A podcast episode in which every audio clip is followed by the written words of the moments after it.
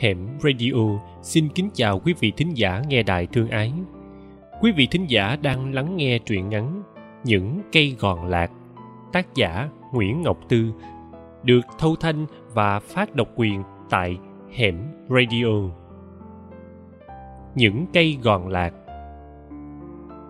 Ta có một buổi chiều ngược ngạo, mang tiếng là đi chơi nhưng phải len lỏi chen chút mới tìm được một chỗ ngồi trong khuôn viên quán chiều xuống rồi mà cả người nhễ nhại mồ hôi. Đã vậy, các cô tiếp viên mặc đẹp mà quạo đeo. Bạn khoát tay, chịu cực một chút. Ở đây chim sẻ nướng muối ớt ngon giả man. Đi nhậu chứ có phải làm thơ đâu mà tìm chỗ đẹp. Lâu lắm mới gặp nó, nhưng chẳng thể trò chuyện. Chung quanh ồn đến mức chỉ có thể ngó nhau cười cười gật gật. Cuối cùng, hay bắt đầu là cụm ly và trong cái không gian bừa bộn, nhộn nhạo đó, những cây gòn lạc lỏng đứng bên rào, chỗ gốc sân. Gòn tháng ba, nhiều trái đã khô và trái khô nứt mình, lộ ra chùm bông trắng muốt. Bàn ta ngồi, bông gòn rơi xuống. Đó là lúc ta thấy mình sắp chết đến nơi. Thấy mình đuối như một câu văn dài ngoằng không biết bao giờ mới ngắt dòng bao giờ dừng lại và nhúm bông gòn lìa cây đậu phớt trên tay ta như một hơi thở khẽ khàng, như lời chào dè dặt, như một dấu chấm câu. Hụt, chết, mừng quá, buộc miệng kêu, trời, bông gòn. Thằng bạn hưởng ứng, hả? Ờ dồn cái cho sớm. Ta chỉ lên đầu, gòn kìa bạn cũng ngước lên trời, nhìn mãi theo tay ta thì chỉ thấy những trái gòn lủng lẳng trên cành nhìn mãi thì cũng không hiểu sao con bạn nó lại xúc động vì những cái cây. Bạn cười hơ hơ, cây gì mà vô duyên quá trời, chỉ toàn trái, không qua lá, trụi lủi, trụi trơ. Ta nhớ ngày xưa, ta cũng nói với má câu này. Má cười nói, cây gòn phải hy sinh để dồn sức nuôi trái gòn lớn đàng hoàng chứ. So đũa cũng vậy, trái càng lớn, lá càng thưa. Ta còn nhỏ, không hiểu rằng cây cũng giống hệt cái cách má dì con của má.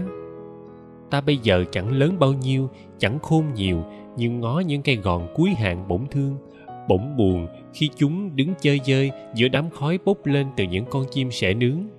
Bỗng nhớ những cây gòn nơi xóm cũ, không ai trồng, nhưng những cây gòn mọc dài theo bờ kinh sáng, gòn chen chúc làm thành hàng rào trước nhà, gòn chênh vênh trên liếp. Dứt mưa gòn đãi đám trẻ nghèo những trái gòn non giữa lúc chúng thả diều, giữa lúc đá banh, giữa lúc nghe ruột cồn cào nhưng còn tiếc cuộc chơi, giữa những xế trưa trốn ngủ lén ra giường chơi nhà chòi. tháng ba, trong nắng trời ơi, bởi không kêu trời thì không biết ta tháng với ai cái nắng vàng sẫm, nóng trực như đổ lửa, như đúc thành khối trời đứng trân, gió đứng trân, cây cỏ đứng trân, đi mãi mà không gặp con nít chơi ngoài sân lú đầu ra khỏi nhà phải buộc miệng nắng, trời ơi. Mọi thứ cố trốn tránh, im lặng để chờ mùa mưa tới.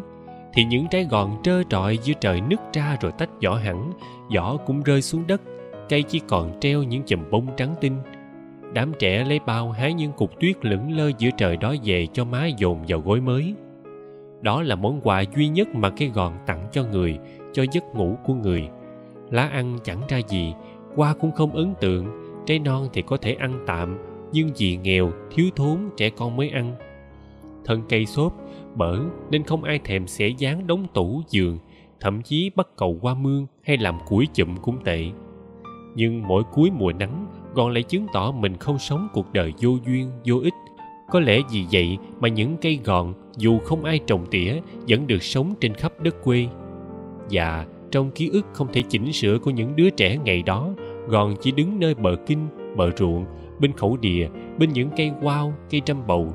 Nên thấy gòn giữa thành phố, giữa cái quán nhậu chật chội bức bối hơi người. Có kẻ kêu lên, trời ơi, sao mấy cây gòn lại lạc ở đây?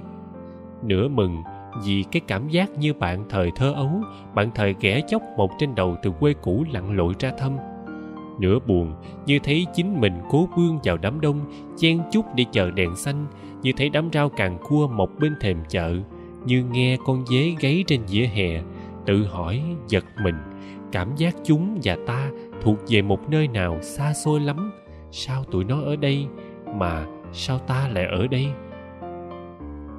Sao những cây gòn lại ở đây để ngày ngày chứng kiến bạn cũ của mình, những con chim sẻ bị nướng vàng nằm phơi trên dĩa, bị ngố ngấu trong miệng của con người.